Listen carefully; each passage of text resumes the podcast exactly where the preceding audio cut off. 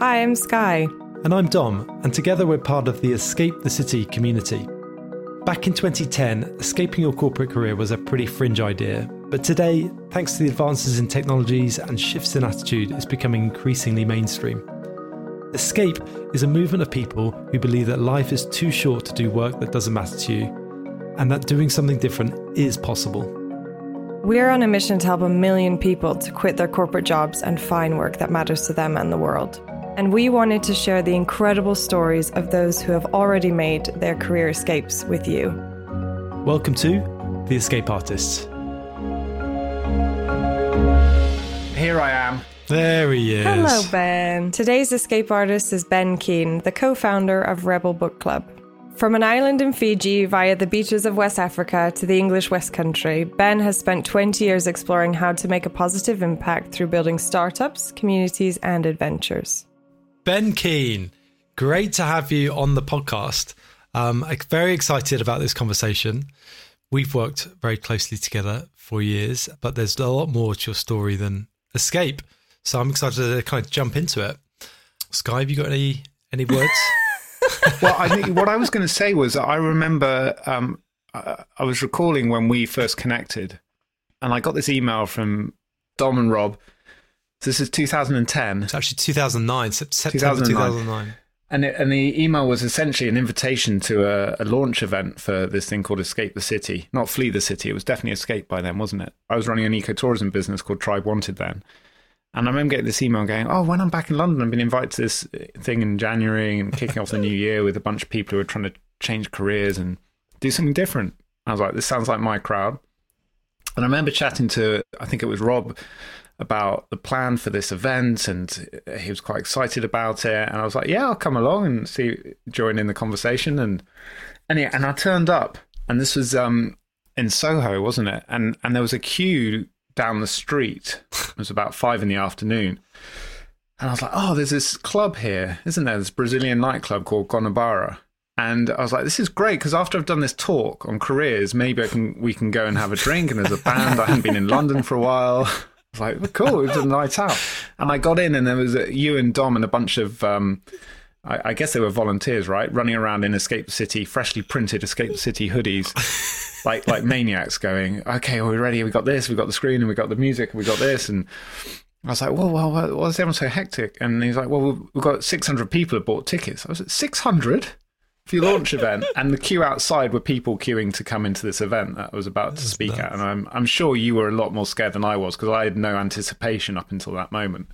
But what was that like? That was when we met, right? What was that event like for you? yeah, it was it was crazy because it was the first event. So I had quit my job two weeks before that, and yeah, I was just kind of going hell for leather for it really, and putting everything into it, and it kind of kicked off with a 650 people. Uh, the the capacity was 650, and we sold 650 tickets. It was a brilliant and night. It was a brilliant. It, it was night. crazy. I, I, had no anticipation. I was really scared because we obviously had to do some talking at it as well, and I had never really done any public speaking or anything. So that was the thing I was most scared about, and that was kind of terrifying going up onto that stage. And but it was also very illuminating because I had a lot of work colleagues there, and it was like, this is my if it was kind of a quite a public sh- way of escaping and saying like this is what my idea this is what it was, your, it was your coming out is. party dom. It was. And there was a lot of angry bankers to witness it. That was the thing I, that was the vibe i got. I was like i went to the bar to get a drink and there were just like, a lot of suits at the bar. And thankfully the escape community has diversified a lot since that moment but there was a lot of suits at the bar and they were like oh yeah I hate this grumpy grumpy grumpy. And then like and i was like wow no pressure on the speakers tonight then um, but it was fun. No, I mean I've not seen I've not seen a startup like kick off with such in-person momentum as that apart from someone selling sneakers like exclusive sneakers and people queue for miles but in terms of like a mission-led startup uh, it was it was brilliant to be part of but the momentum around those meetups has you know kept going and it turned into different things right Skye and mm. but it was it was a fun thing to be part of at the start going back to the beginning, you're at uni. Let's let's take from university. When was the first idea that you wanted? You had an idea about what your career wanted to be. It was in a queue at a milk round, and you know this story because you were probably in that queue as well. maybe that same university, maybe a few years apart. You were a year above me. Yeah, and I remember being in that queue for a milk round. For those that don't know what a milk round is, it, it's one of those, uh, you know, corporate brands uh, going around certain group of universities and trying to recruit or get people signed up for their graduate programs to apply for their graduate programs. They put on beer and pizza nights and so on, and and usually it's their graduates who've come back, who've gone those programs from that university and come back two years later and basically say, I'm making loads of money. And I remember listening to one speech, and maybe it was a particularly bad speech, and this guy said, oh, "I'm, you know, it's great, it's really interesting, blah blah blah, product development, training in this, etc." Uh, but the bottom line is, I'm making loads of money, and I was, and then I watched all these people like queue up and lap it up and say, "Yeah, I'll apply for this graduate program." And I found that a really conflicting moment because half of me was like, right, the path's being laid out, a privileged path into employment is being laid out there. I have to focus and work for it. But it looks like there's a path there that's, you know, secure and can you, you're conscious of debt you've built up at uni and this is what everyone does. And then the other half of me, or the bigger half of me, I guess, the idealist, uh, was sort of saying, what the hell is this about? Uh, I'm standing in a queue with people who are studying anthropology and Middle Eastern studies and business and politics and philosophy and smart, privileged, but interesting people. And they're all queuing up to sell basically high street products uh, or do the numbers behind them. And I was like, this is weird. Um, so I went away and had my idealist sort of uh, moment, and um, then I went off traveling. Uh, and I, in, in the in the holidays or the time out from uni, and I started working as a, a volunteer with a community development travel startup in uh, Newcastle called Madventurer, which was set up by this one Geordie guy. And uh, yeah, I became his first employee. So I started working for him the next summer and I was driving Land Rovers around West Africa to Timbuktu. And to be honest, as I'm sure many people who are part of this community will know and have felt like that was my education. That was the moment when I was like, ah, this is this is what the world looks like beyond the bubble of of a kind mm. of English university town. And this is what I want to be part of and learn about. And yeah, and then I spent the next six years kind of working in that community adventure tourism space and eventually starting my own business called Tribe Wanted, which was this crazy project to crowdfund a remote island, physical island somewhere in the world to develop a sustainable village on it. So this was 2005 6, and we went on that adventure, and that kind of shaped everything else for me anyway. How did the idea come about for Tribe Wanted? Well, I don't know. Skye, do you remember MySpace? yes, I do. I sure do. I loved having the tune on your profile. You got to oh, pick yeah. your music. That was great. And that, and that, guy Tom, who was friends with everyone, he was friends with everybody. Yeah, yeah. Uh, so MySpace was the starting point. I know Dom knows this because he he was probably uh, not that he made any music, Dom, but you're definitely around for that time. Um, so the, the, at this moment, in terms of what was going on online, it was MySpace, MSN Messenger, Hotmail was the big email account. That was about it, I think. But MySpace was this first kind of social network, and Margaret Thatcher was prime minister. Uh, I mean, it was a, little, a couple of years after that. But but the point was is that MySpace was changing this conversation in, in the music industry around how people interacted online. And believe it or not, there was a time where people didn't socialize online. It was very much just pushing content at people and services at people. So MySpace was like gathering people around music and artists. And there was a band in the UK called the Arctic Monkeys who went to number one. Uh, Sheffield band who went to number one around the world because they built this huge following on MySpace, and suddenly like they exploded. And, and so the game started to change in that industry. And this guy got in touch with me on MSN Messenger. I was running my first kind of online attempt at a business, which was called Career Break Cafe, which was ah, like yes. Uh, I, the idea was simply to try and provide a bunch of resources and inspiration for people who were taking time out to travel from their careers who weren't 18 year olds and they were dealing with things like mortgages and negotiating with their bosses. It was an it was an early escape the city idea. Yeah, I guess. it's a great but idea. Focused on travel, but the business model was hard. I, I soon realised was was hard work. It was selling banner adverts. You remember those kind of skyscraper and banner mm. ads selling like travel insurance and adventure holidays and. I started to get some momentum. I was like, "Oh my word! I've got I've got a huge amount of traffic to justify selling these ads at this price to run a one-person business." But it led to a conversation, and the conversation on MSN Messenger out of the blue was with this guy in Liverpool called Mark, who said, "Oh Ben, I've been following your travel blog and your ideas. Have you seen this thing called um, MySpace? Have you seen what's happening there?" And I was like, I, instead of ignoring it, think it was spam, I responded, and um, essentially his initial thought was like, what if you could build a MySpace type community around a travel destination?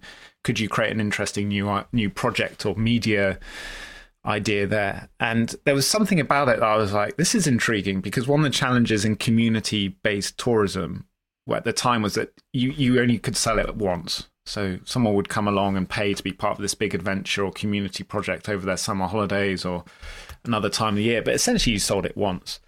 Mm. Repeat business was hard. And also engagement with the project and what it was all about in terms of learning about the culture and what the appropriate way, responsible travel and sustainability and all those really important elements it was hard to do in advance and then you'd have to anyway so i thought here's something that could work it could potentially solve a business model issue because people could you know be part of it for longer yeah. through this social network and two it could help educate people in advance and stay connected to the project afterwards online in terms of visiting but ultimately the thing i was excited about was like could you get an online community and a real world community connected and which back, i know i know everything has a Instagram page now, like lampposts and dogs and stuff. But in 2006, it was this band. So, so it was quite a big sort of.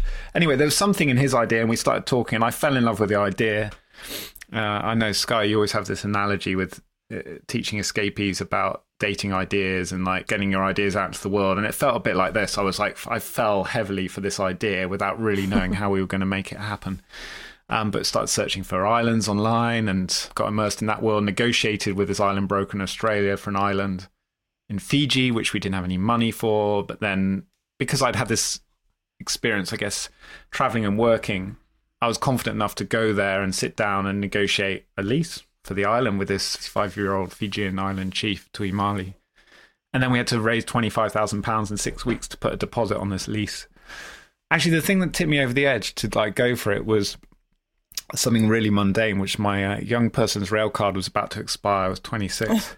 I was like, I've got to get serious. I've either, I've either got to go and get a job like the one I ignored in that queue in, at university, or I've got to go and do something bold and different. And so that was it. And so we put this tribewanted.com out. It was like a simple three page website with a PayPal button with membership options and blah, blah, blah. And it was all kind of the business case model behind it. it was a bit shaky, but we, we thought the idea was exciting. And I remember writing a sort of very simple press release like, a tribe has wanted to build a sustainable community. I mean, it sounded so far fetched.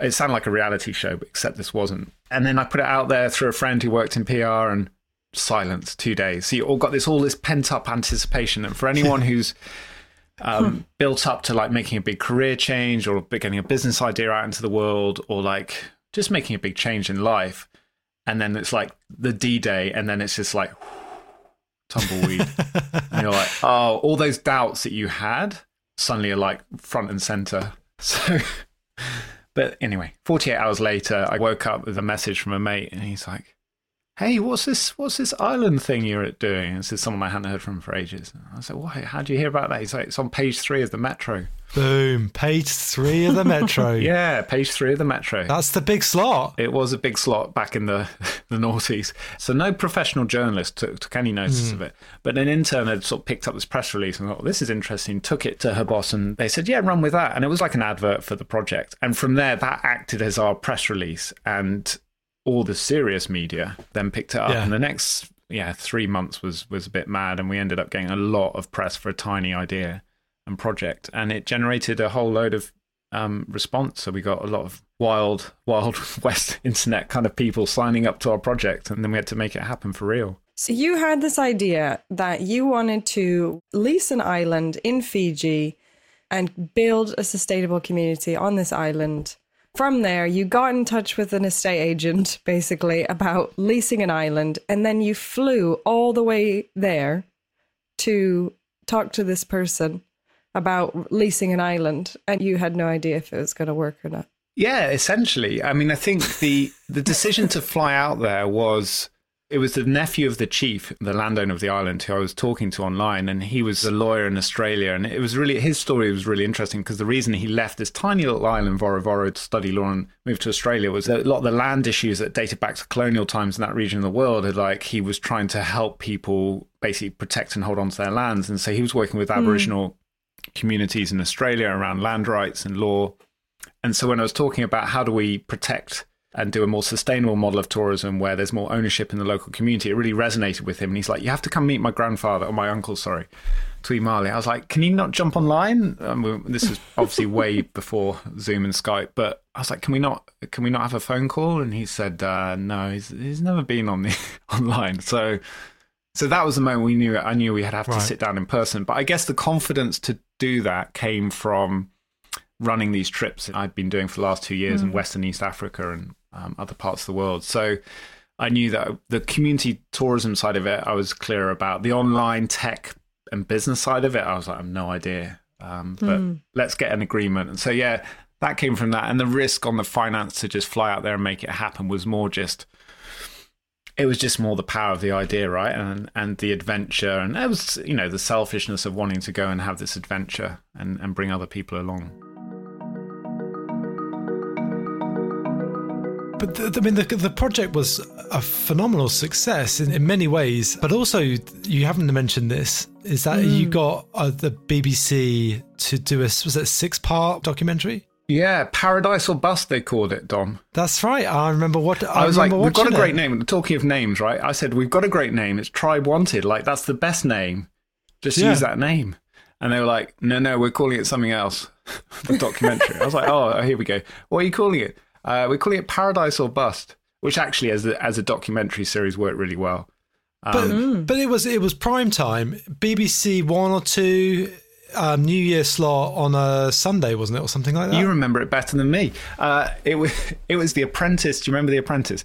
It was The Apprentice slot on a Monday night. It was like nine o'clock in the middle of winter, January, February. It was it was broadcast. The weird thing about that was that uh, there's so many great things happened when all the media stuff kicked off. Loads of production companies got in touch, and essentially, if you're in a production company, you see this story in the news. Tribe wanted two young entrepreneurs like move to Ireland and invite world to come. Yeah, gold dust. It's like it's like a ready-made TV show as far as they're concerned, yeah. um, except it's real and it's real risk as opposed to like fabricated for for television. So if they can get a broadcaster to agree to pay for it, then they're on to a winner. After going having a, a bunch of lunches with production companies, we ended up signing up with um, one called Shine TV, and they were great. And so they were with us for 18 months. It was quite full on. So I had, wow. I mean, they became great friends, like the team, the production team, nice. and they observed the project and they, they told the story of the Fijian community really well. Of course, they told all the, about all the conflict and the problems we had within the project as well.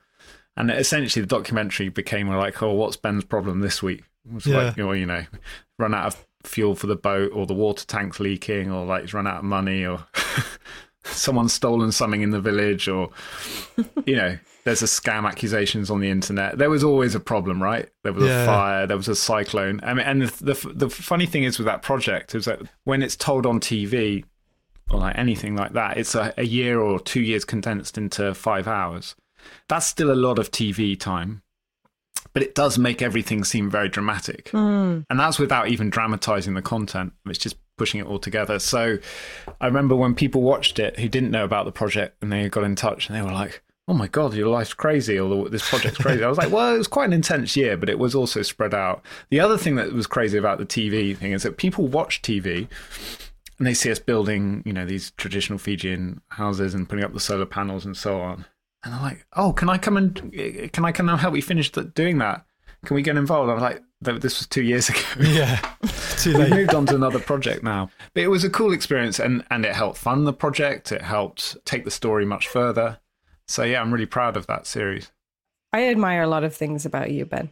I'll just um, flatter you on this podcast. But yes. one of the things that I really admire about you is one, you're quite humble about things. You're like, oh, yeah, and then I did that, and then I made this happen. But it takes an extraordinary amount of courage to do something like that. I mean, that's very brave. You're putting yourself out there, you're going, you're like, we're going to do this. You're pushing aside the self doubt. You're kind of like, we're okay, I'm going to give it a go. And so many people stop themselves at that point of mm. what if it doesn't work I'm curious about where does that courage come from? Well, it's kind of you to say, Scott. I wouldn't use those words myself. So it's brilliant that you have those those labels, um, courage and bravery.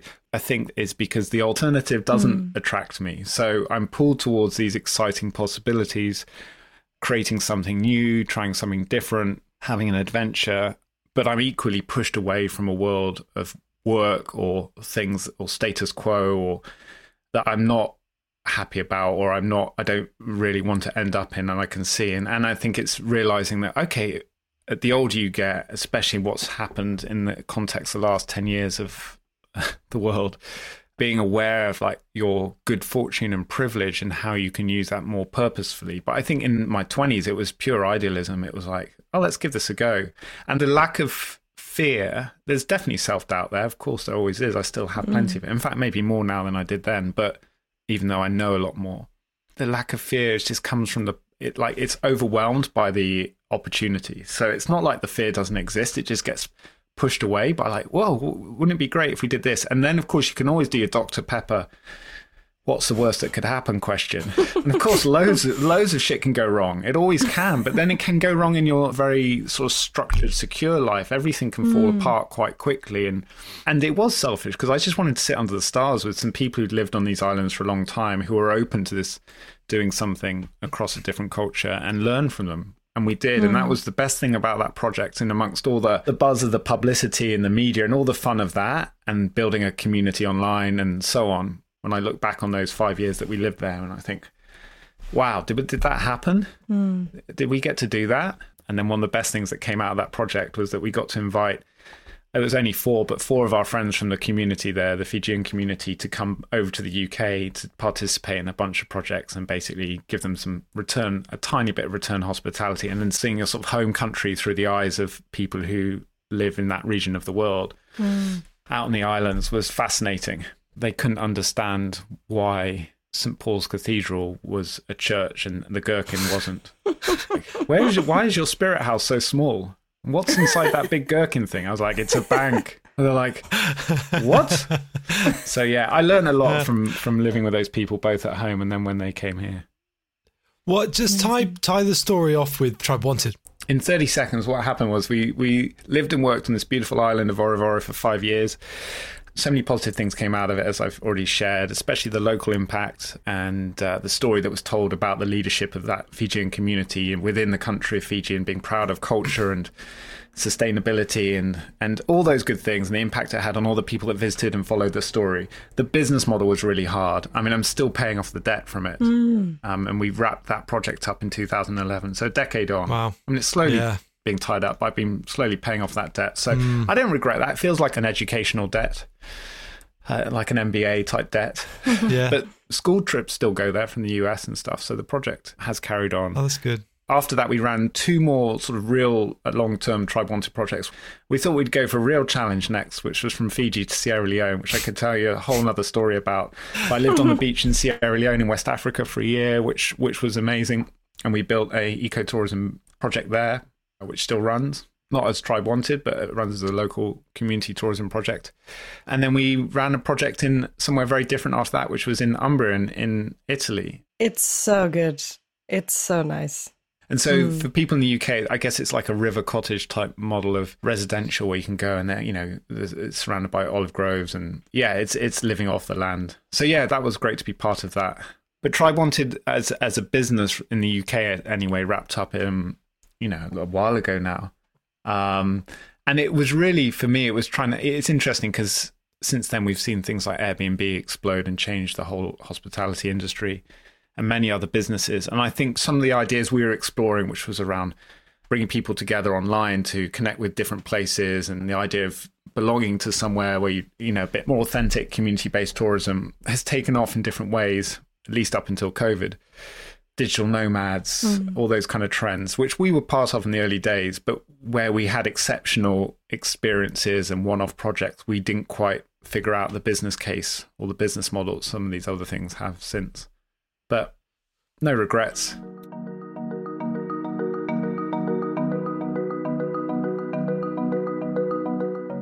so much of your identity was so tied up with Tribe Wanted, and you were Ben, co-founder of Tribe Wanted, guy on the TV, leaving that or taking a step back from that was that was that really difficult?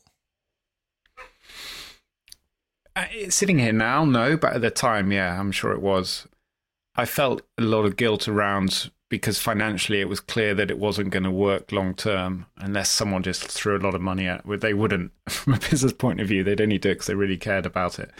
I think the guilt was really around MO letting our Fijian partners down, even though we'd invested heavily into the community and and their infrastructure, which they all owned. And so I was able to offset that guilt with some rationality, but it was still a strong emotion, like, oh, we can't carry this on. Um, plus, there were loads of challenges with the project. So the the mixed feelings of guilt, um, of relief was huge because it was a big mm. chunk of responsibility. I mean, it was one project, but there was a lot of eyes on it, and there was a lot of you know, we had 40 people working on it. We had yeah. people coming from all over the world. And so, yeah, there was a relief when I kind of took that step back. And then maybe there was a, if I'm being honest, there was, there was a moment when the Fiji project wrapped up to actually say, like, I could like draw a line under it and really walk away and like reflect on it and decide what's next. But partly because I was like, oh, I think we can still make this work, but let's do it in a slightly different way. yeah. And there were opportunities out there. It carried on. And so that sort of period, I think I was aged 30 to 35 where I was still leading a lot of tribe wanted stuff. This is when I overlapped with meeting Escape the City and so on, where I was like, actually, uh, is this really the long term thing that I want to be doing? Um, as much as I loved it, and and the, again, it was like the, the business case was hard. Um, it mm. was, you know, we'd work really hard, we'd do everything, we get this amazing publicity, we'd have a great project on the ground, if we were lucky, we would break even. I was like, okay, this is fine when I'm living on site. You know, my costs are super low, but this is not a longer term career path. And I couldn't, after two or three projects, I was like, I don't see this turning round. Even though you'd meet so this is the thing about it. I think this is true with the escape community a lot as well. The number of people I met who were just so passionate about the, you know, the kind of work that we were doing and also just the space in general and it just attracted those kind of passionate, curious people, many who've become friends along the way. And that was fantastic. But every time you're sort of like, I think I might just step out this now. Someone like, no, no, no, don't do it. And of course, that's the thing. It's like, it's not their job, right? Yeah. So it's a lot mm. easier. I think it's when people, it's like when people give you feedback on ideas, or you give, I'm always conscious of this when someone's working on an idea, a business idea or career change idea. I'm always like, it's very easy to say, yeah, you should definitely do that. And, and when you're actually doing it yourself, it is a lot harder. Mm. Yeah. They, are not taking any of the risk; they're just sharing their opinions. But yeah, it was mm. it was great, and um, it, it, also feels like now, and I've got the pictures up around me on the wall here from from that time, and the people and the, and the place, and it just sometimes feels like a dream, even though it was a big chunk of time. Yeah. It's like, did we live that life? And and I'm lucky. I'm one of those people that when I look back on things, I've got pretty rose tinted glasses, um, and so I, I like, oh, I remember all the highlights, mm. and uh, and there was a lot of pain there as well. But um, the highlights in terms of the experience for us and others was was was amazing. We haven't talked about good idea criteria, which we kind of have to we have to weave into this story because this is your favorite question. Well, why don't you explain what is a good idea criteria? Well, good to remind me. Good idea criteria. I feel like you actually came up with this concept. no. The good idea criteria is um, what are the elements of success for you in in your career um, or in your life mm. to be happy? What are the main elements that you need in order to have a fulfilling career and life? And we could we named it uh, the good idea criteria. I don't know if we named it that or we nicked it from someone else. Um, well, you nicked it from Plato and then and then Socrates and uh, then all the yeah. other great philosophers over life. You know what what what makes a fulfilling life, and um, and I think you know what's great about that question is that often we go through our lives. Um, you might ask it in the pub, but then you can't remember the next morning. We don't often ask it seriously around our working lives, which is why something like Escape City is so important. But actually, when you sit down with a group of people, you do it in a structured way as well as a kind of philosophical and curious way. And then you build a bunch of outcomes out of it, um, or, or, what paths that you can go down. It's it's amazing. It's you never regret having that conversation. So it was interesting when I came into the escape. Was I I obviously had thought about these questions. I remember running workshops on the island, which are essential kind of escape school type workshops. Is like, where do you feel like you most belong in life? And these are a bunch of travelers, right? So some of them are a little lost. Yeah or looking for something different, running away from something, running towards something. And so an island is a good place to have these conversations. And then when I came back to London and connected with you guys and got involved with Escape, it was like the more structured version of that. Well, like what what makes a good life? What makes a good career? What makes a a good idea if you're starting a business? And the criteria for me have, haven't really shifted. It's that mix of what would happen. It's like what the possibility of of going this way plus can we do something? Is this going to have a benefit? to the people involved with it. Like we don't want to create suffering. I'm not saying people start ideas or projects or businesses with the goal of like creating suffering in the world. No one, no one does. But it's more a case of we really thought through how this might play out. And and with Tribe Wanted, we didn't, but ultimately it worked out in terms of positive impact. So can it work? Uh, can it make a positive impact? Is it sustainable? Is there a good business case behind it? And then the third thing is like, uh, are we thinking about this enough? Like, is this are we excited about it? And um, I think too often we sometimes people make the decisions where they go, I think this is the right thing to do rather than this is the thing I'm excited to do. And it doesn't necessarily have to be exciting in terms of like the idea itself. Like you can make your nut butters. and You don't have to necessarily be passionate about nuts, but um, you need to be passionate about the idea of creating something that's going to shift. Like I really want to bring this thing into the world because I think it can change things. I want to create the opportunity to build a culture, a work culture that's slightly different, or I want to try and shift policy in this space, or whatever it is. So it doesn't have to be the product or service that you're super passionate or excited about, but it has to be like the journey that you go on. You need to be excited about um, stepping mm. out. So yeah, those those are the things. So let me um, just go through those again. Right, impact is one. Would yeah. you say? Would I impact model, which has to be has to be sustainable, right? Yeah. Okay. Mm. So so you got the impact that the business is having. Yeah. Then it has to be sustainable from like a financial perspective. Yeah. What was the other one? it needs to be fun. You need to you need fun. to be one to do it, and I, that sounds kind of excitement. Yeah, excitement. You, but, that yeah. sounds obvious, but I think sometimes that gets missed.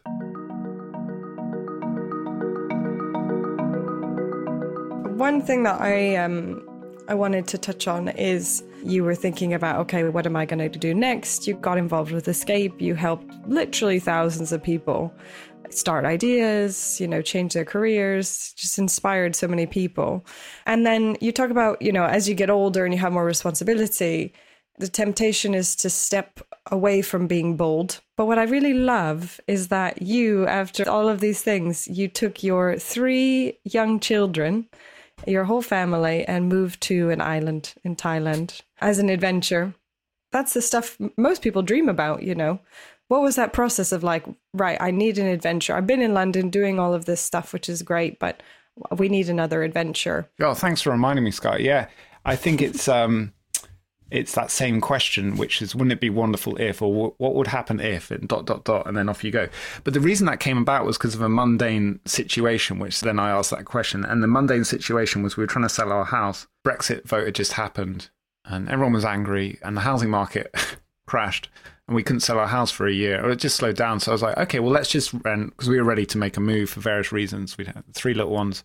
Let's just go and rent somewhere, and we wanted to get out into the countryside a bit more and to our own mini tribe wanted without the tourism business model. But just go and live a bit closer to nature and bring up our kids there. And I was like, hold on, if we're thinking of renting somewhere in in England or the UK, I'm going to spend this money anywhere. And then I started this project called, or new business called Rebel Book Club.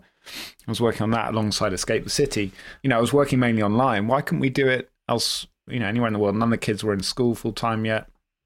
And I remember like asking this question, coming downstairs, chatting to Suze, my wife, and, and she could just see the look in my eye, which was, oh no, he's, he's, that's it and I think it's that it was that feeling. It's just that I had that like real excitement about the possibilities, and it still happens. But I was like, oh, w- w- what if we did do this? And then I looked at the, the, business model for the family for it, which was like, what would it cost for us to do this? And I, you know, I'm like you, Dom. I quickly sketched out like a, a spreadsheet of numbers, and this is something I learned from you actually, which was like, just can you validate this quite quickly with the numbers? And it looked realistic then it was a criteria. It was like, okay, so what are our good idea criteria for our family adventure? And they, and they were we want a different sort of climate culture to the UK for this six to twelve month trip. We want somewhere the kids could get involved with a small international community schools, so that we, they weren't full time with us, as we thought that would be too much, and that we could get fast Wi-Fi, so I could work.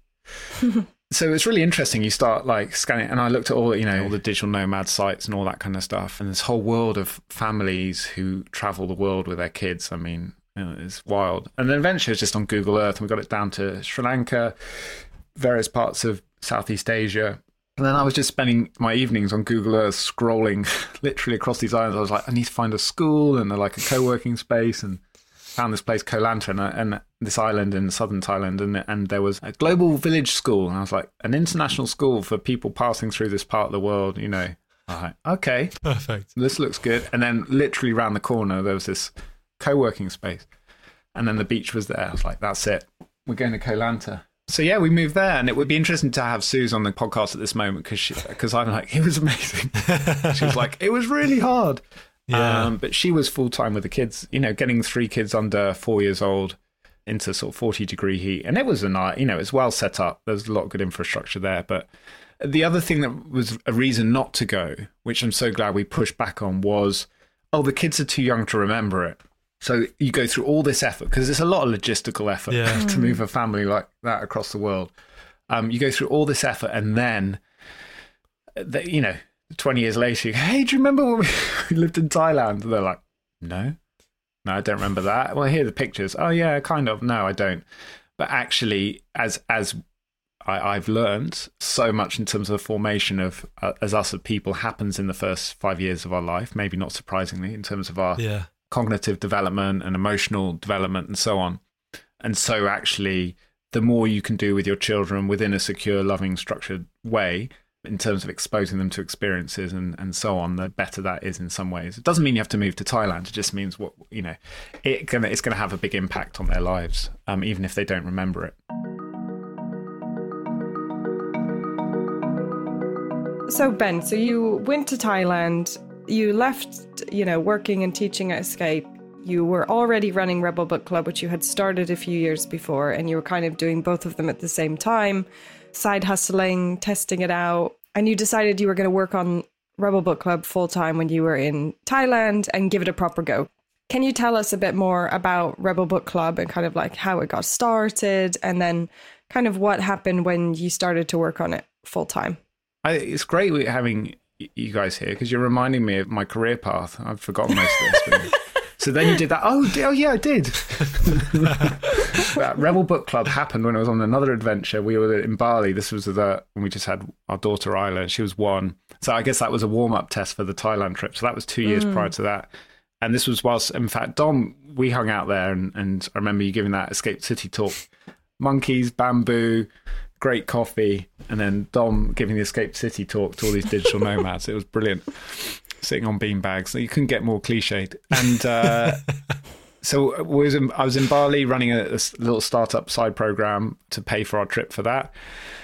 And uh, yeah, we did this really fun idea session, which we've done lots of at Escape over the years. But I remember this one. We were sitting out in a bar, and we there was about fifteen of us, and we went around the table. Everyone knew they had to bring some crazy ideas or random ideas about businesses or ventures to the evening. We just shared them. So you have a round of drinks, share a bunch of ideas. Someone's just noting them down on in the spreadsheet. That'd probably be your job if you were there, Dom and um, and then and then you have another round of drinks and something to eat, and then you do another round of ideas. And of course, by the third round, people haven't come prepared with three or four ideas. So by the end of the night, you have hundred ideas on the spreadsheet with everyone's names, and people are making them up. And it's anyway, my kind of dinner basically.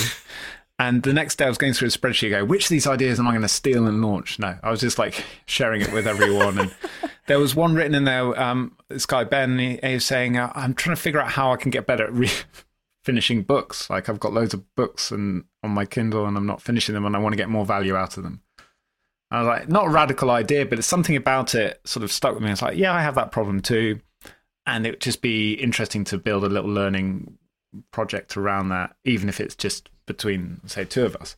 So we had a chat and we decided to run a first version of this little book club in Bali. And we, we read a book over a month. We invited the group to it. We designed a little cocktail around it. And I was like, that was fun. And of course, it's not necessarily a, a new idea. I mean, book clubs have been around for hundreds, if not thousands of years.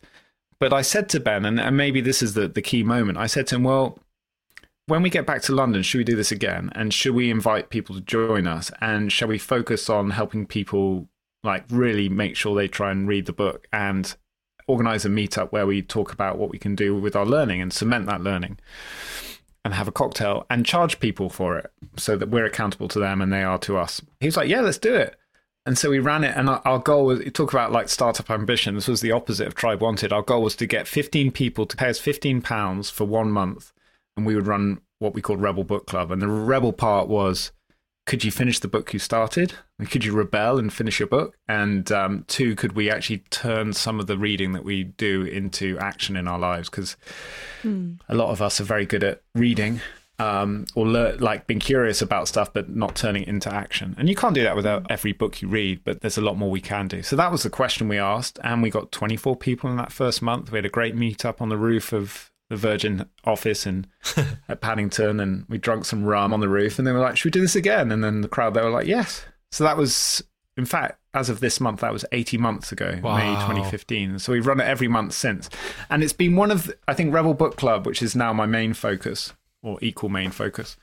It's been one of those projects mm. and jobs that's just almost always been a pleasure. Mm. Tribe Wanted was really intense. If you think of them as relationships, Tribe Wanted was that sort of first love, really intense, full on, amazing. Like fell fell into it hugely, but like, woof, it was a whirlwind, and it was like mm. you know, hmm. Rebel Book Club really felt like because it's built slowly. Maybe because it's a book club, not an adventure travel business, but because it's always been about learning and connecting people around learning and having fun with learning, it's felt like really enjoyable. We're trying all sorts of different things now, and obviously it's been a, it been through COVID with it, so it used to be very focused on physical meetups, which are returning. But COVID, we went like everyone went online, and I was just grateful I wasn't running a travel business.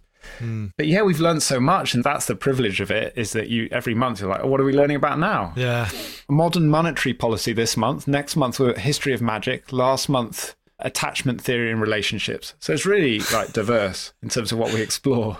But yeah, it's great. It feels like the university education I always wanted. I've always admired Rebel Book Club, just the simplicity of it, the simplicity of the idea. Mm. Because it isn't deliberately trying to be ambitious or change the world. It accidentally does in some ways for people. So, not everyone, but a lot of people who join will turn around go because of the book they read or because of someone they've met through it or because of an event that they were at will say ah, that completely shifted my thinking on it. And of course, with reading, as we know from the escape school, you've got to read the right thing at the right time. When you're trying to change career and you read the right inspiring human story or you do the right mm. good idea criteria exercise or workbook, yeah, it can really shift things. And so obviously Rebel Book Club is ticking a lot of the boxes for you, you know. So you you say you know it it deliberately is not it's not overly ambitious or trying to save the world but it it does it's is impacting people's lives and um but i know for you obviously impact is such an important part of of who you are and your life and the projects you've done with Tribe Wanted and and the ideas that you got the most excited about working with through Virgin Startups and through Escape. So I, I can see how your second project came into the picture, which is obviously Raise and focusing on a big problem in the world where there's an opportunity for a lot of impact and where we need a lot of impact. Can you tell us a bit about Raise and how your commitment to improving the climate and impact has kind of brought you to working on that? Mm. Like you said, Skye, it's kind of the project I've been looking for for, I guess, a, a long time, ever since I started mm. Tribe Wanted, and even going back to it uh, before then. I remember I uh, became a member of the World Wildlife Fund and got my little panda sticker when I was like 12 years old. And so I guess that sort of interest in uh, nature and the environment and then the challenges have been growing around it in my lifetime, basically, has always been there. But I, in some ways, I've been surprised that I haven't had more of a focus on this work up until now. I've done bits and pieces around it, supported people who've built businesses in this space. But Raise started, it's Raise with two A's, by the way, like Aussies say it, because working with some Aussies on it, it's called Raise. Um, and uh, no reason, no reason. It's just how it is. Uh, Raise.com wasn't available, so we've got Raise. Uh, but this is this is escapees. So the quick backstory behind it is that there was this brilliant couple, Amy and Neil Carter James, couple in love and career, work life, all in. They started and ran this amazing beach lodge in northern Mozambique uh, called Guludo for 15 years and used to recruit through Escape the City. I remember some of the earliest kind of exciting job opportunities. Guludo was on it and the picture of their amazing lodge. Um, and they won all the awards, and I connected with them through the Responsible and Ecotourism kind of network and community. And every awards sort of event like Amy would be up there collecting them because it was this, this brilliant sort of honeymooners lodge that was having this really big positive impact on up to 60,000 people in that region in terms of education and healthcare and clean water and so on. So I've always admired them. And anyway, they got back in touch a couple of years ago. No, not even that, just over a year ago, and said, Hey, Ben, we're working on this new idea. Uh, sadly, the lodge was destroyed in a cyclone, mm. along with a lot of the communities in northern Mozambique. Plus, there's this awful um, uh, growth in terrorism in that region, um, mainly mm. over oil um, wells. And so essentially they witnessed this was a few years ago like the climate crisis in terms of the reality of it the front line both in terms of the accelerating extreme weather but also the fight over fossil fuels and the instability and the poverty and all of that that sadly impacts that region so they were like what can we do about it? what part can we play next and so they started looking at building a fund in australia to come up with interesting new ideas for sustainable tourism and then covid happened and no one wanted to put any money into tourism because the world stopped traveling. And so they pivoted towards focusing on what they call climate startups. And by that, they mean any startup business that's essentially trying to tackle one part of the climate and nature crisis. So as you can imagine, this impacts every aspect of life, right? So it's from our, our food systems to our healthcare, through our education models, through to our obviously our built infrastructure, the future of all of that, and transport and of course, energy and carbon and so on. So it's really everything. It's not that niche at all. But the idea with Raise is to be a funding space and community for people who want to invest in startups that are tackling this crisis and for those founders to get the funding and the backing they need, but with a slightly more founder friendly and investor friendly model than we think is currently out there. And this is more to take risk out of the equation or, or to minimize risk. So, one of the reasons we're in a mess, obviously, with the climate crisis is because we've been taking all these risks about burning fossil fuels continually over the last half century, especially when we've known the scientists and the political and business leaders of the world have known that it's damaging, you know, a very fragile ecosystem to the point where it's shifting it beyond repair. And yet we've not done anything about it. And sort of the investment models that we've seen come out of Silicon Valley and all these crazy businesses that we've followed over the last 10 years because we're already interested in them they're exciting but they're not necessarily they're kind of one hit wonders right they're unicorns i mean there's a reason mm. these big businesses are called unicorns because they barely exist or they you know they're, they're mythical creatures and so with raise what we're trying to do is basically take some of the risk out of that initial investment deal that you make between founders and early stage investors. There's no equity given up front. You have this safe agreement, which means that you can have future equity if you invest now, or you can get a return on your investment in different ways. And so the founder has more control, which is really important when you're a sort of mission led business is being built, and then the investor has more flexibility in how they get a return and more chance of getting a return. Not necessarily a thousand x or a hundred x, but two to four x over the next few years. Mm. Um, mm. So a more sustainable investment model, basically, so that all these businesses, whether they're you know the ones we're starting to work with already, are like you know a lot of beyond plastic type models. So it's taking plastic out of everyday uh, household goods, whether it's you know bathroom products or kitchen products. Um, there's so much mm. great innovation out there. The solutions are really exciting. They just need to be scaled up, and the stories need to be told around them so that more people can easily switch. and then the um, we've been working on the legal side of the structure of the fund, and it will be open in January. Really amazing. What, open as wow. in the, the, the platform's going to be live. Yeah, the platform and first investments will be being made. And in terms of, Amazing. Uh, we're not calling it crowdfunding because it's going to be starting with what's termed sophisticated investors, which is a really weird term, but mm. uh, it doesn't mean that they're really smartly dressed. It just means that they um, they have a certain amount of wealth. Uh, so in Australia, yeah. I think it's two hundred fifty thousand dollars of sort of proven income or certain amount of assets. In the UK, it's £150,000. So these are people who are basically starting to invest, but not necessarily doing huge investments. So 10, 20,000 pounds at a time. And so that's the level we can start at legally. And so looking for impact investors or people want to offset their taxes and invest in climate in yeah. different ways, move Amazing. your money into something that's going to make an impact in the world and get you a return. And then for the founders, we've got a lot lined up in Australia, but we're looking for a lot more in the UK. Oddbox, they'd be a great example of the type of business we're looking for, but earlier stage probably. So if you're looking yeah. to raise between 100,000 and 2 million pounds, so beyond your kind of mm. bootstrapped first version, you've got a product that's you've validated, you've got some momentum, but you now need to scale up your team, your investment in the product, uh, other aspects of the business, then we can help. Come and chat to Kino. Nice. He's got the cash. I, I haven't, but we're going to make it happen for you. He's going to connect you with the cash. Yeah, and we're going to do a launch event at Gonabara in January. 600. No, we're going to do something. But no, I'm yeah. really excited about it. I was in Glasgow at the COP26, I was there for the first three days. I really I thought here's an opportunity just to go and at least witness and get a sense of what it's like on the ground, as well as following all these climate events on the news. And I had a really positive experience. Uh, it was really great to see how they're shifting. One of the interesting shifts in Skye, I know this is an area of interest for you. As a small business, how you move from like having trying to have a cultural impact through changing consumer behavior and telling stories of a, an industry or you know like food waste for example. This is the problem. This is the part we can play. This is how you can get involved. This is our activism blah blah blah. So there's that kind of cultural shift that these businesses can have and b corp have done that incredibly well just purely through mm. the amount of money that people are now spending in this space. But the next challenge is how do you change policy Mm. Because as we all know, if we're really going to move at the speed we need to in tackling these existential crises, we need to change government policy quickly so that keep fossil fuels in the ground, so that en- enough funding goes to the communities and regions of the world to mitigate against the climate crisis and adapt, because it's already happening there.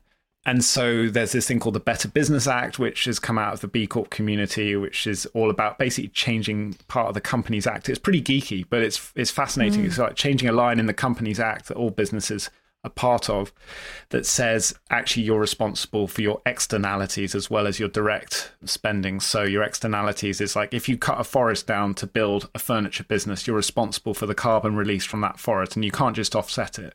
You're responsible for the communities you impact.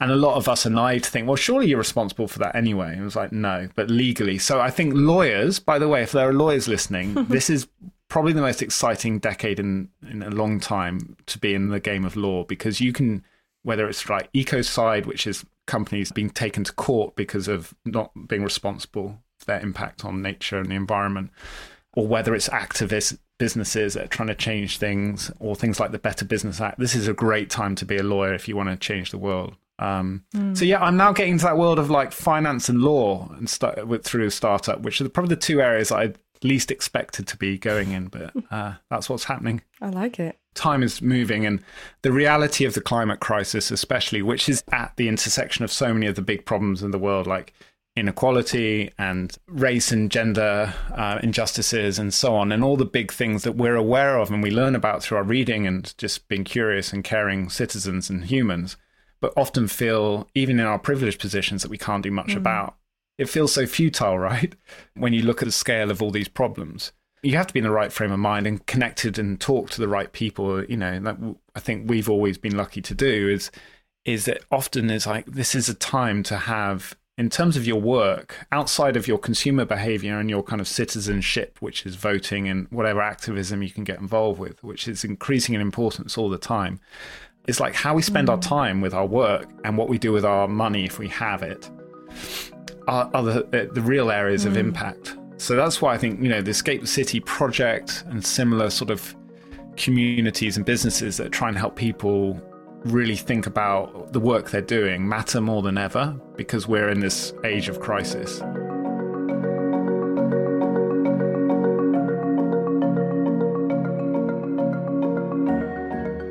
Ben's such an inspirational character. His approach to work and life really is a breath of fresh air. He's a bundle of energy and ideas, and it was so much fun working together. I'm super excited to follow how him and his co founders get on with Raise, and of course, Rebel Book Club. And finally, Skye, any opportunities for you that stand out in the top 10 this week? Well, this week we have an amazing opportunity to become the new CEO at Upreach which is a social mobility charity focused on helping disadvantaged young people to make it into incredible careers. So if you're interested in that, definitely check it out. And remember that you can find this opportunity and lots more on the website, which is escapethecity.org. Thanks for listening and see you next week. See you soon.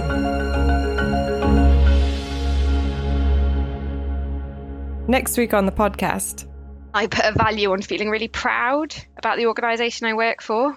Yes, you're not going to earn as much as you did in the private sector. There's other ways of judging your self worth. Mira Moynihan, who's had an amazing impact career from consulting in corporates to running for local MP to education and tech startups.